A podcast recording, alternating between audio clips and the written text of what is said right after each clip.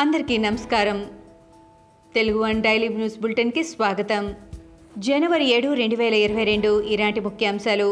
ఉద్యోగ సంఘాలు ప్రాక్టికల్గా ఆలోచించాలని ఏపీ సీఎం జగన్ అన్నారు. ఉద్యోగ సంఘాలు చెప్పిన అన్ని అంశాలను నోట్ చేసుకుంటున్నట్లు చెప్పారు. అన్ని సమస్యలు పరిష్కరించేందుకు చర్యలు చేపడతామని వెల్లడించారు. రాష్ట్ర ప్రభుత్వం మోయలేని విధంగా భారం ఉండకూడదని, ఉద్యోగ సంఘాలు సానుకూల దృక్పథంతో ఉండాలని కోరుతున్నట్లు తెలిపారు.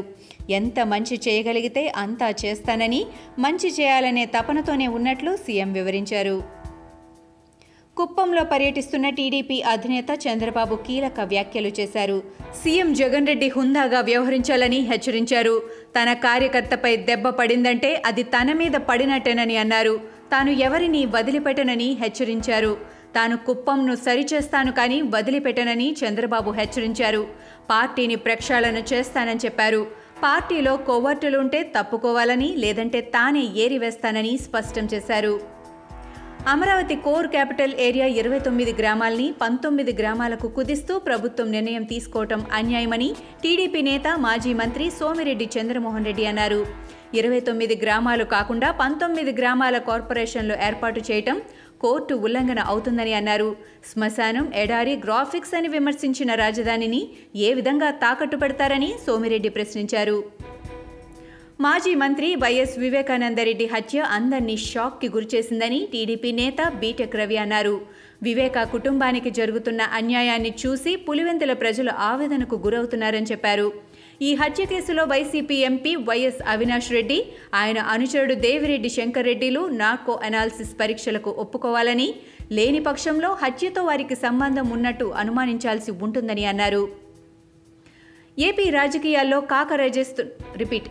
కాకరాజేస్తున్న జిన్నా టవర్ను గుంటూరు నగర మేయర్ కావటి మనోహర్ నాయుడు పరిశీలించారు. మున్సిపల్ అధికారులతో కలిసి టవర్ను పరిశీలించారు. జిన్నా టవర్ చుట్టూ కంచె వేయాలని నిర్ణయం తీసుకున్నారు.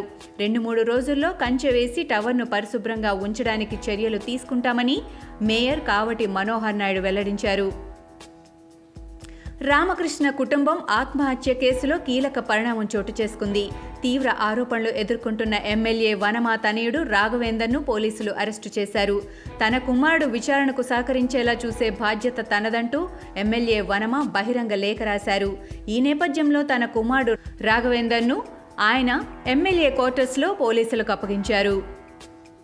తెలంగాణలో రజాకర్ల పాలన సాగుతోందని కాంగ్రెస్ నేత మాజీ ఎంపీ మధు యాష్కి మండిపడ్డారు. టీఆర్ఎస్ ఎమ్మెల్యే వనమా వెంకటేశ్వరరావు కుమారుడు వనమా రాఘవ వల్ల ఒక కుటుంబం మొత్తం చనిపోయారని అన్నారు. రాఘవను గతంలోనే అరెస్టు చేసి ఉంటే ఇంత దారుణం సంభవించేది ఉండేది కాదని అన్నారు. కేసీఆర్ నయా రజాకార్ మాదిరి తయారయ్యారని మండిపడ్డారు. తెలంగాణలో నమోదవుతున్న కరోనా కేసుల్లో 70% ఒమిక్రాన్ బాధితులే ఉంటారని public health director doctor G Srinivasarao చెప్పారు.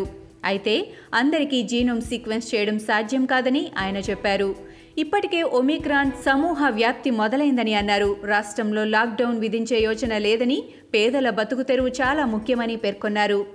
కేంద్ర ప్రభుత్వ మార్గదర్శకాలకు అనుగుణంగా నిర్ణయాలు తీసుకుంటామని అన్నారు. దేశంలో కరోనా కేసులు మళ్లీ అమాంతం పెరుగుతున్నాయి. దీంతో పాటు ఒమిక్రాన్ వేరియంట్ కూడా బెంబేలెత్తిస్తోంది.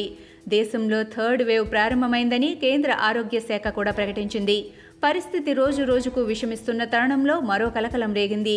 ఇటలీ నుంచి పంజాబ్లోని అమృత్సర్కు ఎయిర్ ఇండియా విమానంలో వచ్చిన 179 మందిలో 125 మందికి కరోనా నిర్ధారణ అయింది.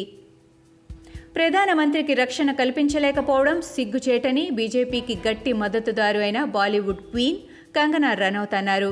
పంజాబ్ ప్రభుత్వం ప్రధానమంత్రికి కనీస రక్షణ కల్పించలేకపోయిందని మండిపడ్డారు. ప్రధానమంత్రికి భద్రత కల్పించలేకపోవడం అంటే ప్రజాస్వామ్యంపై దాడి చేయడమేనని కంగనా అన్నారు.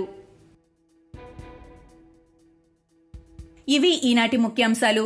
మరికొన్ని ముఖ్యాంశాలతో మళ్ళీ రేపు కలుద్దాం. ఈ షోని క్రమం తప్పకుండా వినాలనుకుంటే మీరు ఈ షో వింటున్న ప్లాట్ఫామ్లో కానీ, లేదా Google podcast, Apple podcast, Gaana మరియు ఏ ఇతర పాడ్కాస్ట్ యాప్లోనైనా సెర్చ్ చేసి సబ్స్క్రైబ్ అవ్వండి. కొత్త ఎపిసోడ్ వచ్చినప్పుడు మీకు అప్డేట్ వస్తుంది. అంతవరకు సెలవు. నమస్కారం.